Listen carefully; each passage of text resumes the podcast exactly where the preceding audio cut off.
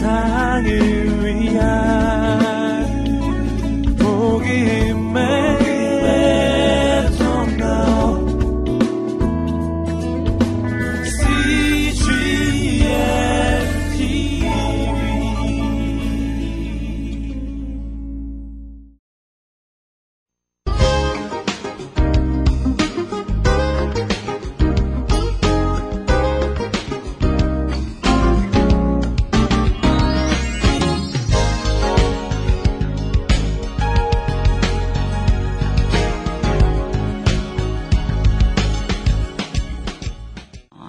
제가 생장점이 터지는 성경인도학교는 두 가지 포맷을 갖고 있다고 했습니다. 하나는 하드웨어이고 하나는 소프트웨어라고 그랬어요. 그러니까 하드웨어는 길을 만드는 거라 그랬어요. 길이 있어야 걸어가죠. 어디를 걸어가야지 알아야 갈 수 있는 에너지가 있어도 가죠. 그렇죠? 그래서 지난 시간에 한 것은 뭐냐면은 어, 성경을 읽어 내려갈 때 어떤 성경 목록 순서를 따라서 어떻게 읽어가야지 좋을까 그런 것들을 우리가 공부했어요. 그렇죠? 우리 한번 해볼까요? 시작.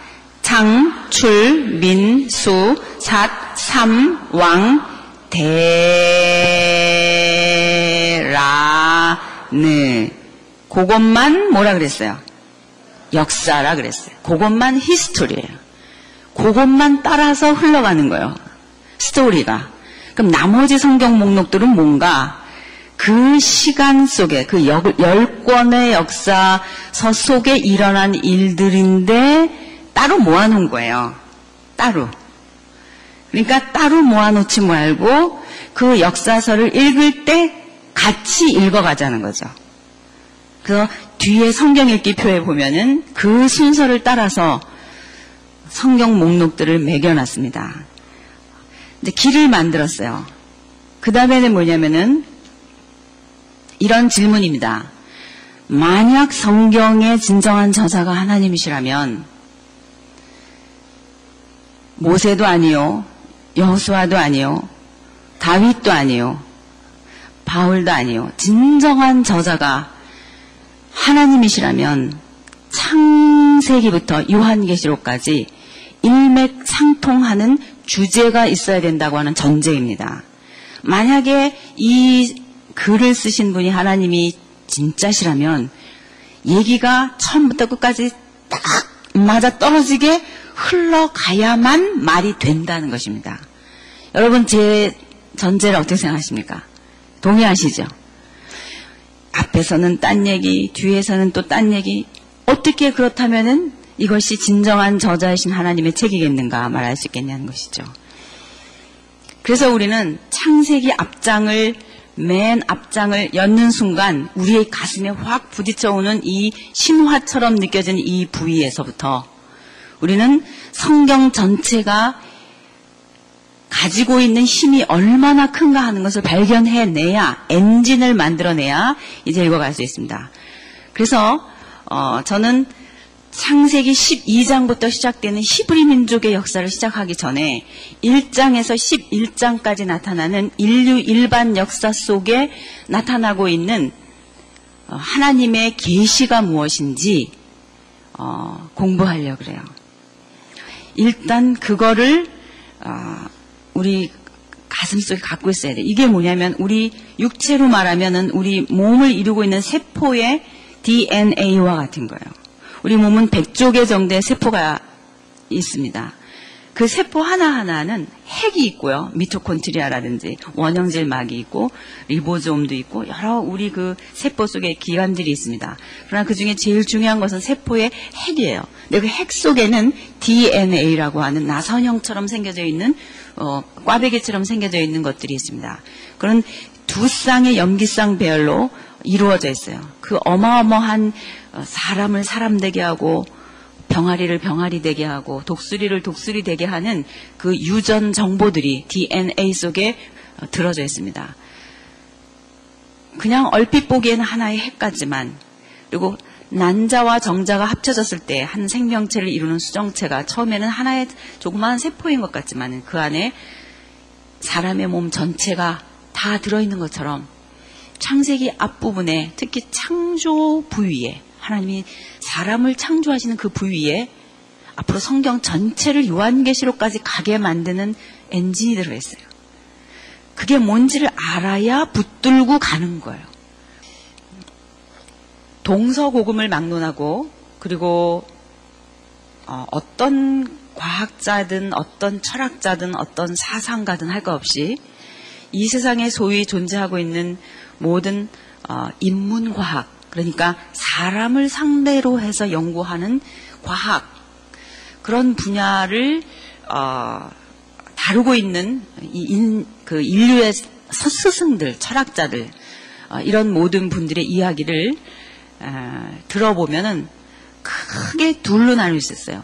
뭐냐면은 어, 우주 만물의 기원 그러니까 우리들 여러분들 자신 한 사람 한 사람입니다. 무엇과도 바꿀 수 없는 여러분들 한 분한 한 분의 이 생명이 어디로부터 왔는가라고 하는 것을 어, 인, 우리와 같은 인격적인 존재이며 창조주이고 전능하신 어떤 절대자가 있어서 그분으로부터 기원된 것이다 라고 생각할 수 있는 경우와 또 하나는 우리와 같은 인격적이고 창조적이고 우리와 같은 능력이 있고 지혜가 있고 지식이 있는 그런 어, 인격적인 존재가 아니라 그냥 ultimate reality 즉 궁극적인 실제라고 말할 수 있는 어떤 사상 또는 어떤 개념, 어떤 원리, 어떤 원칙, 이런 것들이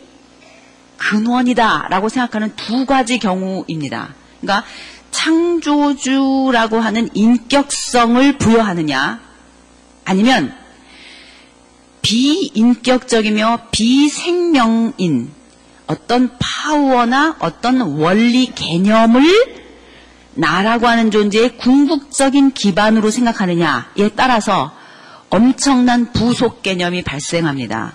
다시 말하면 노자 같은 사람은 도라고 하는 개념으로 창조자를 대치시켰습니다. 도가도 비상도다. 도를 감히 무엇이냐라고 말한다면은 그것은 항상 있는 어떤 것이 아니라 계속해서 변화되고 변화되는 프로세스다. 확실히 이거다. 저거다라고 말할 수 없다. 프로세스다. 이렇게 얘기했습니다. 이런 데서부터 발전해 온 것들 중에 중요한 것들이 공개념 같은 거예요. 과학도 마찬가지거든요. 과학에서도 항상 변화되고 있다라고 하는 상대성 원리라든지 이런 부분들을 철학과 매치시키려고 할 때 제일 그 쓰고 있는 부위가 바로 그런 부위예요. 프로세싱이라는 거예요. 변하고 있다는 거예요. 정확하게 이런 것이다라고 정체성을 부여할 수 없는 것이다라는 것입니다. 바로 그런 것들을 얘기하면서 어, 어 우리 우리가 잘 아는 그 성철이라고 하는 그 유명한 그 어, 스님 있지 않습니까? 그분이 돌아가시면서 남긴 열반송 같은 데서 하신 말씀이 그거예요. 나는 평상시 살면서 많은 중생들을 그 무간지옥에 나는 무간지옥으로 떨어진다. 내가 살면서 너무나 많은 중생들을 나는 속였다. 이런 말을 써요. 그리고 또 그가 어그 그 석가가 석가 탄신 기념일 때 한 말 중에 아주 중요한 말이 있어요. 사탄이여 우주의 주인이셔 어서 오시옵소서. 우리는 사탄을 경배합니다. 이런 노래를 불렀어요. 그게 무슨 말이냐면 그게 공사상이라는 겁니다. 공개념이라는 것입니다. 일정하게 어떤 궁극적인 실제가 있는 것이 아니라 이 세상에 있는 어떤 절대적인 진리라든가 절대적인 대상이라든가 가치라든가 이런 것들은 점점 변화되어지고 프로세싱이 있는 것이라는 거예요. 그러니까 그 말은 무슨 말이냐면 절대 기준이 없다는 거예요. 절대자가 없기 때문에 무엇을 꼭 절대다라고 말할 수 있는 기준이 없다는 것이에요. 그렇기 때문에 그 말은 무슨 말이냐면 어떤 것이 선하다, 어떤 것은 악하다, 어떤 것은 옳다, 어떤 것은 그르다 라고 말할 수 있, 있는 게 없다는 거예요. 왜 기준이 없기 때문이라는 거예요. 절대적인 기준이 없기 때문에. 그러므로 최고의 악이나 최고의 선이나 똑같다는 거예요. 그러니까 사탄이나 어떤 천사나 아주 선하다고 하는 것이나 악하다고 하는 것이나 구분이 없다는 것입니다. 그것을 공개념이라고 말합니다. 불교에서는. 그게 왜 그러냐? 절대자를 우리와 똑같은 바로 그 제가 지금 말하고 있는 이런 이런 개념들 이런 사람이기 때만 생각할 수 있는 사람이기 때문에만 말할 수 있는 이런 사색할 수 있는 이런 것들을 하고 있는 그 사람 그 사람이 인격자요. 그 사람이 생명체요. 그 사람이 그런 기능을 갖고 있음에도 불구하고 이 사람을 근원 되게 만드는 사람의 근원이 무엇이냐라고 만들게 하는 가장 궁극적인 기원 문제를 우리와 똑같은 어떤 그런 기능을 할 수 있는 존재로 설정하느냐 아니면 개념이나 사상이나 원칙이나 원리나 비인격적인 것들로 하느냐에 따라서 이렇게 엄청난 차이를 가지고 온다는 것입니다. 제가 이 얘기를 왜 하냐면 우리가 창세기 합장을 딱 열면 하나님이 우주 만물을 창조하셨다라고 말할 때 태초에 하나님이 천지를 창조하시니라라고 선포합니다. 증명하려고 하지 않습니다. 태초에 하나님이 천지를 창조하시니라. 피어리드를 딱 찍는 거예요. 그냥. 그리고 나서 첫째 날, 둘째 날 하면서 우주 만물을 창조했다라고 이렇게 쭉 기사가 나와 있습니다. 우리는 이제 이 기사를 읽을 때 어, 우리가 이런 그 어, 생각을 해야 됩니다. 이 부분을 바라볼 때 우리들이 가지는 막연한 시각이 뭐냐면 막연히 어, 신화 같다 이런 느낌이에요. 여러분 처음에 성경을 읽을 때 그런 생각 해보셨죠? 괜찮아요. 권사님이라도 괜찮고 장로님이라도 괜찮고 괜찮아요. 우리 처음에 성경 앞부분 거기 볼 때 그런 생각 나잖아요. 신화 같다. 그러면 거기에 나타나고 있는 첫째 날, 둘째 날 이렇게 쭉 나타나고 있는 이런 부분을 우리가 신화 같다라고 막연하게 지만은 그런 생각을 하고 이런 부분들을 읽으면 우리는 어떻게 되냐면 나는 막연하게 신화적인 존재가 되는 거예요, 내가. 왜요? 그걸 신화로 읽잖아요, 지금. 그러면 그 신화로 신화같이 스토리가 흘러가면서 결국 뭐가 됐냐? 그러니까 사람이 됐다는 거예요. 그러니까 그렇게 가고 된 게 누구냐나 그랬더니 딸이는 거예요. 그럼 내가 신화처럼 느끼면서 흘러가면서 나는 저절로 신화적인 존재가 돼요. 그러면 무슨 문제가 발생하는가?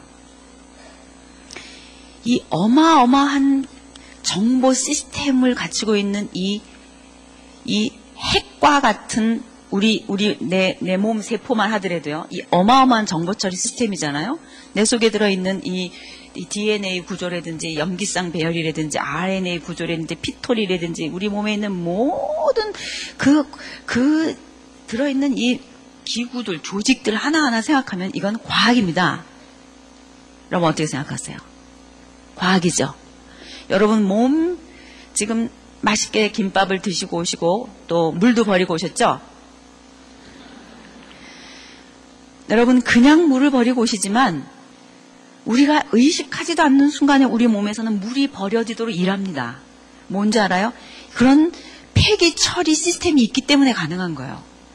내 몸이 완전히 이거는요 정보 처리 정도가 보통의 최고의 정보 처리 시스템을 가지고 있는 것이 내 몸입니다. 그러니까 앞부분에 읽을 때 이거는 좀 신화 같다라고 하는 느낌을 가지면서 읽으면서 성경은 신화 같아라고 생각을 하려고 해도 그 결과 만들어진 사람이라고 하는 존재는 너무너무 과학적이라는 거예요. 소금, 지화, 목토, 천해명 이 지구가 들어있는 이 항성 보면요 얼마나 과학적입니까? 조금 바늘끝만한 오자가 있어도 휘말려서 엉겨붙습니다. 그럼 여러분 그거 아시죠? 이, 이 휘어, 이, 이 은하계의 세계, 우리 몸속에 들어있는 세포의 세계, 세계라든지 분자나 전자나 양성자나 이런 세계, 마이크로 세계뿐만이 아니라 이 우주 세계, 이, 이 어마어마한 이 은하계의 세계, 이런 것들이 맞물려 있단 말이에요. 내 속에 나라고 하는 존재가 이렇게 작은 존재예요. 아주 요만한 그 아주 움직임 하나하나까지라도 이, 게 조화돼가지고 나라고 한, 한 존재가 움직여지는 이런 과학 물체인데, 눈에 안 보이는 이것이 너무 커서 눈에 안 보이는 은하계 세계의 운동하고 맞물려 있다는 거예요. 여러분, 여자의 몸이 우주를 읽잖아요. 한 달이 오는 걸 알아요. 그리고 저녁 때 되면 우리가 피곤합니다. 왜냐하면 저녁이 되면 내 몸이 쉬어야 되는 거를 알아요. 그럼 저녁이라고 하는 것은 뭐냐? 지구가 자전하다가 한 바퀴를 도는 거예요. 그럼 지구 운동이라든지 이런 태양계 운동이라든지 이런 어마어마한 우주 과학의 세계가 눈에도 안 보이는 조그마한 내 몸에 들어있는 세포의 움직임에 의해서 움직이고 있는 나라고 하는 조그만 이런 몸이 그거와 반응해서 움직이고 산단 말이에요. 얼마나 과학이냐 이거요. 태초에 하나님이 천지를 창조하시니라 첫째 날, 둘째 날, 셋째 날 읽어 내려가면서 이거는 신화 같대라고 말하고 지나가기에는 조금만 정직하게 생각한다면 나라고 하는 존재의 궁극적인 이, 이 뿌리를 신화에 내리기에는 너무 과학적이라는 거예요. 그뿐만 아니라 만약에 과학자들이 얘기하는 것처럼 빅뱅의 원리에 의해서 우주 만물이 발생했고 그 중에 초기 그 대기가스 상태에서 산소가 없는 초기 대기가스 상태에서 그 전자파라든지 어떤 방, 방사선이라든지 이런 것들에 의해서 어떤 그, 그 물질들이 배합돼 가지고 거기서 아미노산이라고 하는 조그마한 그 사람의 그 단백질을 만들어낼 수 있는 그런 조그마한 것들이 만들어지기 시작해서 생명이라고 하는 것이 우연히 발생됐다라고 소위 우리가 어렸을 때부터 학교에서 배웠던 식으로 창세기 첫 장부터 읽으려고 들이대면 즉 성경에서 말하고 있는 내용이 너무나 비과학적인 것 같다. 라고 생각하면서 과학이라고 하는 안목만 갖고 그 앞부분을 또 읽으려고 그러기, 그런다고 치면은 그것을 읽고 있는 나 자신, 지금도 내 마음을 아프게 하고 있는 어떤 사건, 지금도 내 마음에 가장 중심되고 중요하다고 가치 부여를 하고 있는 이런 사랑의 개념, 정신, 양심, 덕, 인내, 철학, 역사, 자유, 진리, 언어, 영, 이런 과학이라고 하는 만지는 것 갖고는 접속할 수 없는 물질이라고 하는 과학이라고 하는 것 갖고는 그 뿌리를 찾아내려면 너무나도 어려운 이런 우리가 죽고 못 사는 최고의 가치로 생각하고 있는 그런 요소들이 내 속에 또 있단 말이에요. 어, 과학이다라고 하는 것을 갖고만 볼라 그래도 나라고 하는 이 존재를 다 설명해낼 수도 없고 이건 신화 같아 라고 생각하고 창세기 앞부분을 이기려고만 그래도 너무나 그 안에 들어있는 내용들이 신화 같은 것이 아니라 너무나 과학적이고 이런 너무나도 묘한 존재가 지금 성경을 읽으려고 앉아 계신 여러분이라는 것입니다. 과학이냐 신화냐 이 둘 사이에서 어디로든 어디로도 끼지 못한 채 엉거주춤 서 있는 이 회색 지대와 같은 상태에 서 있는 여러분의 정체성 그것이 성경을 처음부터 읽지 못하게 만드는 주범입니다. 그러면 어떻게 해야 되냐? 여러분은 어, 여러분 자신이 우주 만물을 창조하신 하나님에 의해서 창조됐다고 믿으십니까? 어, 예수 믿는 일은 공부하는 일입니다. 저는 그렇게 생각해요. 왜냐하면 다른 종교는 도를 자기 속에서 발생시킨다고 생각해요. 내성법이라든지 자기 집중법이라든지 자기 자신을 관조하면서 자기 속에 있는 어떤 불성이라든지 자기 속에 있는 어떤 성향들을 드러내가지고 자기가 누구인지 개발해요. 그럼 우리는 면벽수도 하고 내 자신이 속에서부터 누구인지 묵상하고 혼자 아무 없는 상태에서 스스로를 관조한다 그래서 내가 누구인지 받아들여지고 깨달아지는 존재가 아닙니다. 우리 하나님께서 우리가 누구인지 알 수 있는 방법으로 우리에게 제시하신 것은 어, 선이라고 하는 어, 불교 같은 데서 얘기하고 있는 그런 묵상이 아니에요. 우리는 하나님이 객관적으로 제시하신 바이블이라고 하는 하나님이 당신 자신을 계시하신 그 내용을 통해서만 그 내용을 우리가 읽고 그 내용을 통해서 지정의가 움직여져서 정신살인 상태에서 인격을 가지고 그 말씀을 깨달아 가면서 이해할 수 있도록 역사 속에서 계시해 오셨어요. 그래서 이거는 객관성이 있는 거예요. 보편적인 거예요. 누구든지 다 가서 보면 똑같이 알 수 있는 객관화되어 있는 내용들입니다. 나 혼자만 묵상해서 아무것도 없는 상태에서 나만 깨달아지는 게 아니에요. 그렇다면 뭔가 정말 철저하게 성경 속에 들어있는 내용들을 아, 분명히 하나님이 우리에게 주신 지성과 하나님이 우리에게 주신 감성과 하나님이 우리에게 주신 이성과 이 도덕성과 의지를 총동원해서 하나하나 깨달아가면서 공부하면서 어, 습득해야만 가능합니다. 물론 어, 이 세상에 있는 다른 정보들은 다 그렇게 해서 받아들여요. 그러니까 우리들도 물론 그런 것 그런 이 세상에서 받아들여든 들여지던 지식을 그 지식을 습득하던 방법대로만 하면 안 돼요. 우리는 하나님이 주신 지성과 감성과 의지를 쫓아서 인격을 총동원해서 하나님의 말씀을 읽지만 그러면서도 누구의 조명을 받아야 돼요? 성령님의 조명을 받아야 돼요. 나라고 하는 인간 스피릿이 아니라 하나님의 영이신 그분의 영으로 조명을 받아서 내 속에 있는 지정의와 합해서 그것을 통합하며 하나님의 말씀을 깨달아 이해할 수 있도록 하나님 하셨어요. 그래서 창세기 앞부분에 나타나 있는 내용들도 그냥 우리가 읽으면 어, 이상해요. 다 신화 같은 느낌이 들어요. 그래서 이제 우리가 이 시간을 통해서 어떻게 그 부분을 어, 빨아들여야 될지 잘 이 그 방법을 설정해야 돼요. 그것은 어, 이것입니다. 여러분 이런 말 들어보셨어요? 자연과학. 또 이런 말 들어보셨어요? 사회과학. 들어보셨죠? 자연과학은 뭐고 사회과학은 뭐죠? 여러분 고등학교 때 대학교 입시에 볼 때 문과였어요? 이과였어요?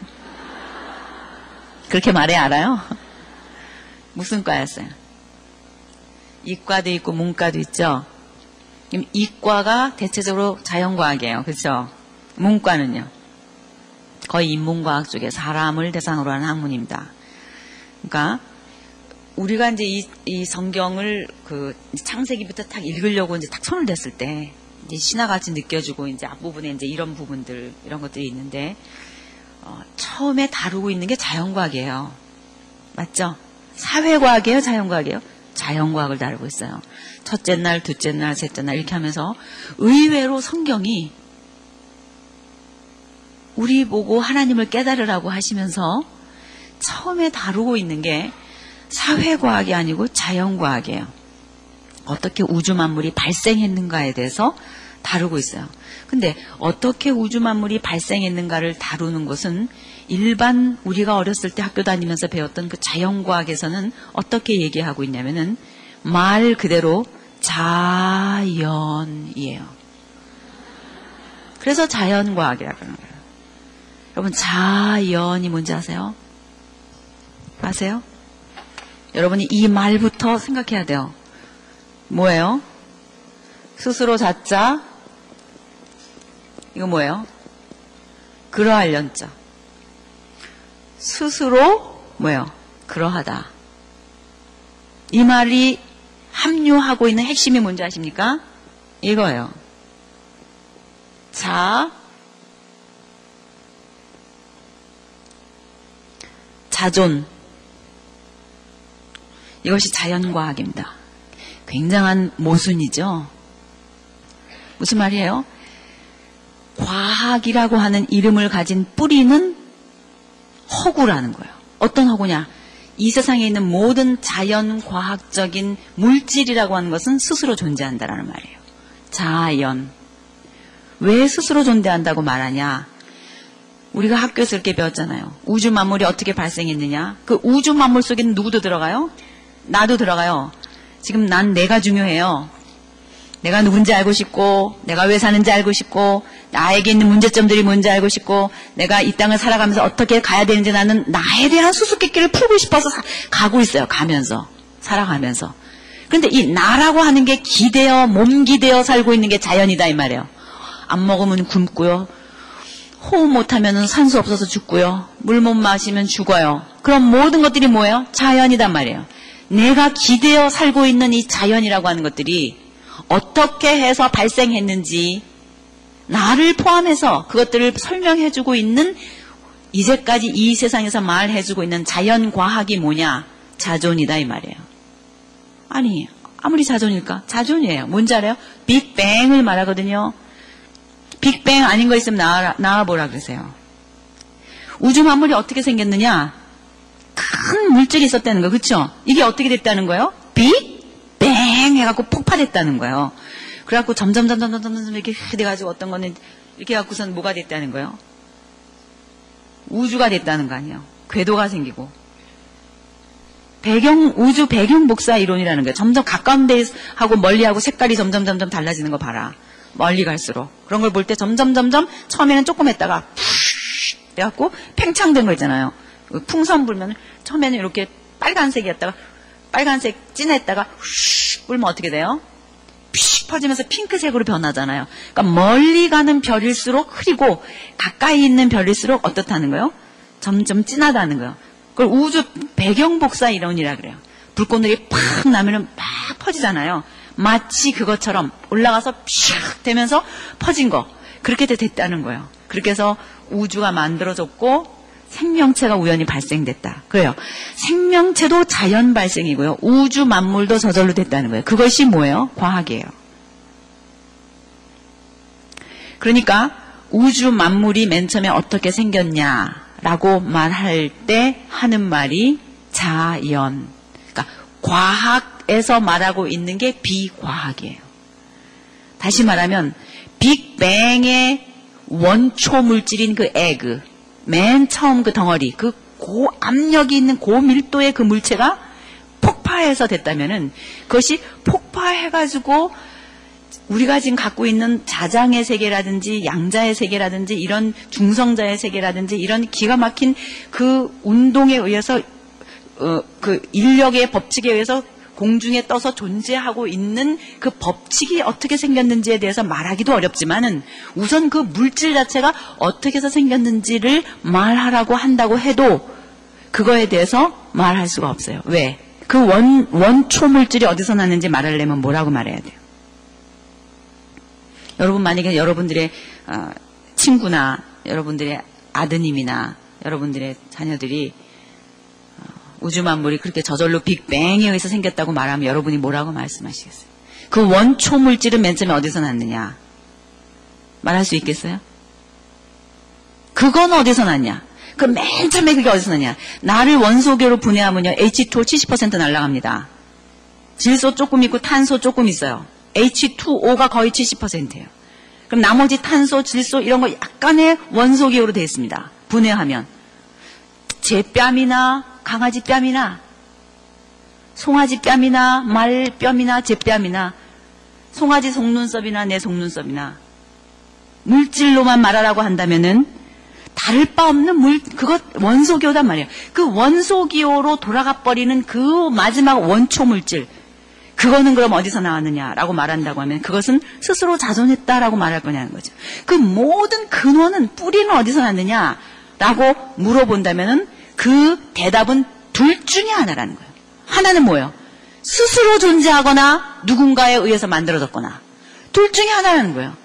그러니까 스스로 만들어졌다라고 스스로 존재한다라고 말하면은 어떻게 되냐? 우주 만물이 신이에요. 그렇지 않습니까? 저절로 즉 이 우주 만물이 존재하는 원인은 이것 스스로에게 있어요.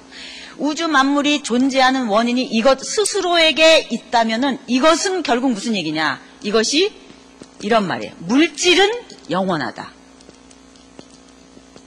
즉 물질의 자존성을 말해야 돼요. 그럼 물질이 뭐가 되냐? 물질이 신이에요. 왜? 물질이 스스로 존재하기 때문에 생긴 거니까. 그러나 만약에 우주 만물이 스스로 존재하는 것이 아니라 이것을 창조하신 창조주가 있었다면 이것은 피조물이 되고 이 피조물은 누구에 의해서 창조주에 의해서 뭐 하게 되는 거예요? 자존하게 되는 거예요? 타존하게 되는 거예요? 타존하는 거예요. 창조주는 자존자가 되는 거예요. 맞죠? 그러니까 우주 만물이 자존하든가 우주 만물을 지으신 그 누군가가 자존하든가 누군가는 뭐 해야 돼요? 자존해야 돼요. 우리는 그 자존하시는 분이 누구라고 믿는 거예요? 이거를 증명할 수 있습니까? 증명 못해요. 이거를 창조하신 창조주가 계신다고 증명할 수 있습니까? 증명 못해요. 창조주 하나님이 우주 만물을 창조했다고 하는 것을 증명할 수도 없고 우주 만물이 저절로 존재했다고 증명할 수도 없어요. 둘 다다 다 증명의 대상이 아니에요. 왜? 증명은 여러 번의 실험을 통해서 똑같은 데이터가 떨어질 때 원리로 나올 때 그거를 증명한다. 과학적이다라고 말해요. 그러나 하나님의 자존성이나 우주 만물의 자존성은 증명의 대상이 아니에요. 그럼 무슨 대상일까요? 증명해낼 수 있는 대상이 아니에요. 즉 과학의 대상이 아니다 이 말이에요. 우리의 이성과 합리를 tool로 써서 결론적으로 데이터를 떨어뜨려 내는 대상물이 아니다 이 말이에요. 그러면 우리가 어떻게 접근해야 돼요? 믿거나 말거나요. 진짜예요. 즉 이거는 신앙의 대상이에요. 과학의 대상이 아니다 이 말이에요. 빅뱅이나 진화론은 과학이 아니에요. 그 뿌리는 믿거나 안 믿거나요. 증명되지 않습니다. 일반 제너럴 사이언스를 하고 있는 과학자들이 하고 있는 방법론에 의해서 데이터가 떨어지는 증명의 대상이 아니다 이 말이에요. 그럼 뭐 해야 되는 대상이에요? 우주 만물이 저절로 있다고 뭐 해야 돼요? 믿어야 돼요. 그거를 믿거나 아니면은 우주 그 우주 만물 기기묘묘한 우주 만물을 창조하신 존재가 있다고 믿거나 둘 중에 하나 뭐 하는 거예요? 믿는 거예요. 이쪽은 과학이고 우주 만물을 창조하신 하나님을 믿는 거는 신앙이다. 이렇게 말하는 건 무식한 거예요. 둘 다 다 뭐예요? 믿는 거다 이 말이에요. 둘 다 다 과학의 대상이 아니라 둘 다 다 믿어야 되는 거예요. 증명해낼 수 없는 거라는 겁니다. 18세기 이후에 계몽주의가 발달하면서 사람은 이성을 가지고 무엇이든지 해낼 수 있다고 생각했습니다.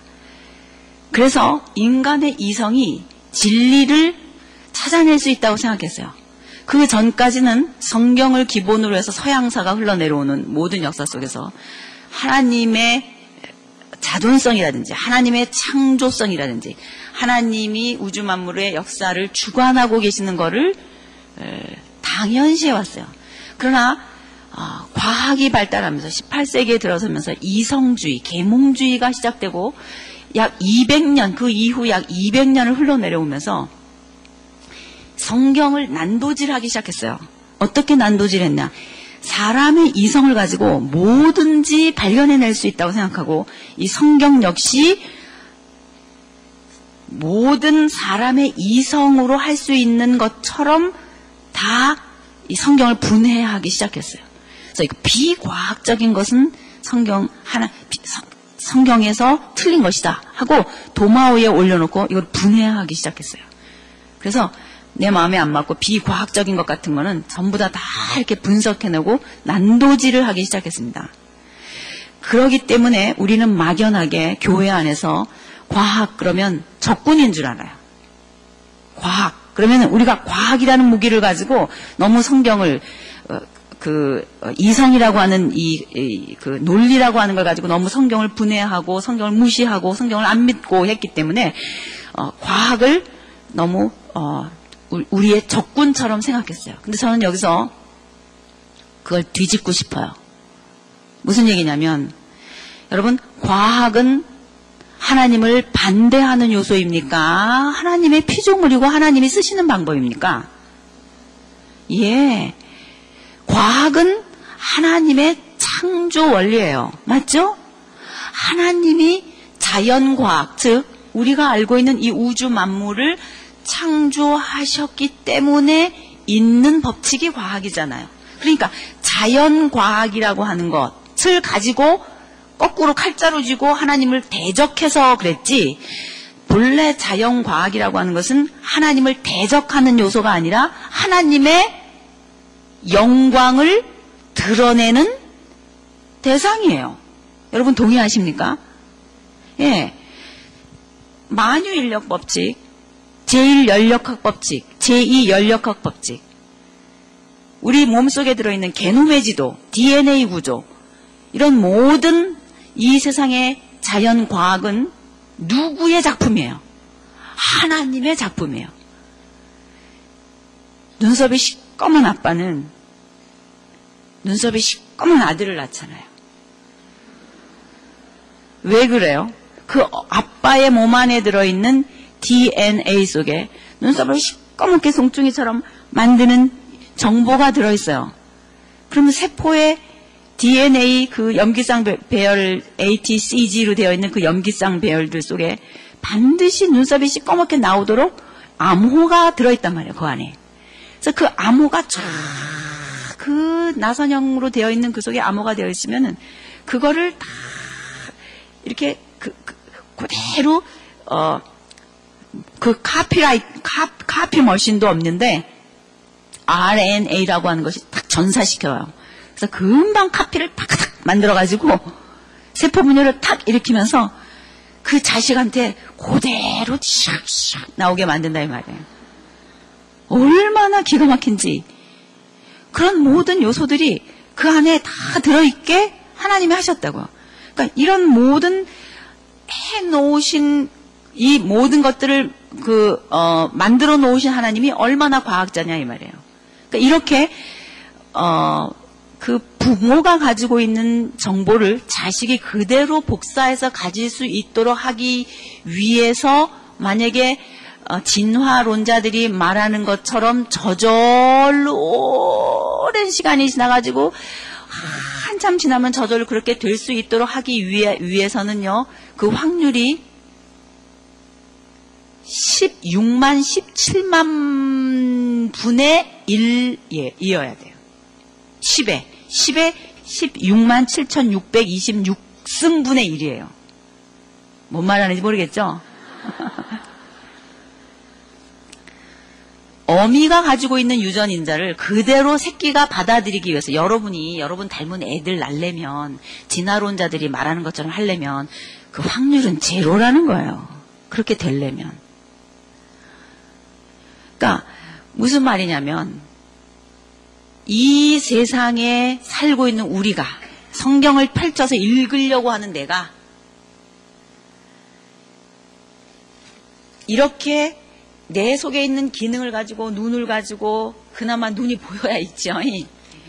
이거 눈 나쁘면 읽지도 못하잖아요. 눈, 또 이걸 읽으면 내가 글씨도 알아야 되죠. 머릿속에 돌아가야 되죠. 이러면서 내가 옛날에 배운 거, 뭐 고등학교 때 배운 거 다 생각하면서 읽어야 되죠.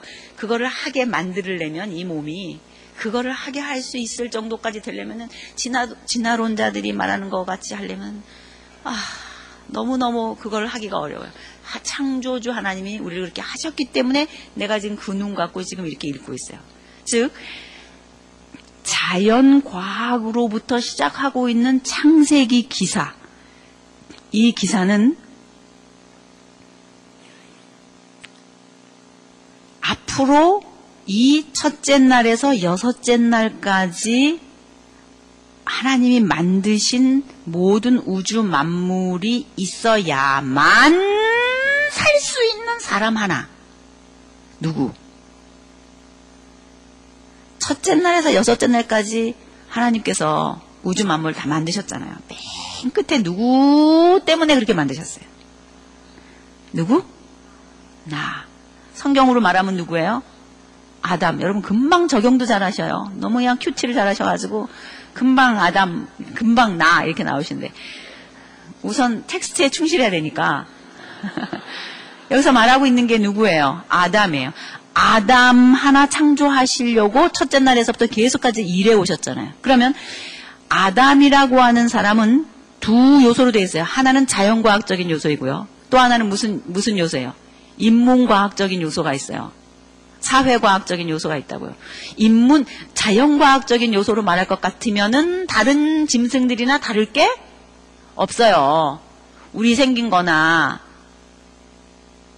또 원숭이 생긴 거나 비슷하잖아요. 우리 동네는 사슴이 참 많아요. 그 사슴이 차에 잘못해서 치여가지고 많이 이렇게 죽어도 있고 이제 이런데 어떤 때 사슴이요 이렇게 뒷마당에서 이렇게 쳐다보고 있으면요 그 눈빛이 얼마나 우수에 서린 듯한 눈빛이 아름다운지 아세요? 사람 눈요 째져가지고 이쁘지도 않아요. 송아지 눈, 그 긴 속눈썹을 싹 하면서 말없이 입 다물고 꿈뻑 꿈뻑 하는 그 눈빛을 보세요. 얼마나 순박해요. 여러분 왜 강아지 키우세요? 안 속색이거든요.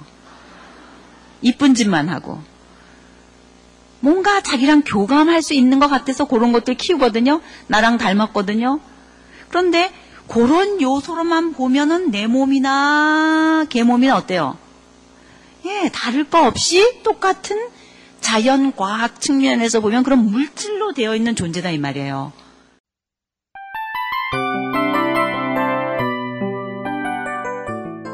이 프로그램은 청취자 여러분의 소중한 후원으로 제작됩니다.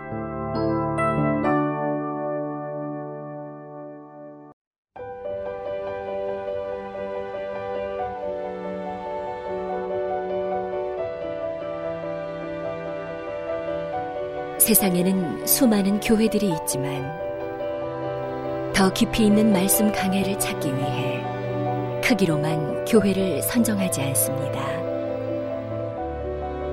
보다 좋은 영적 콘텐츠를 더 많이 나누기 위해 방송비를 받지 않습니다.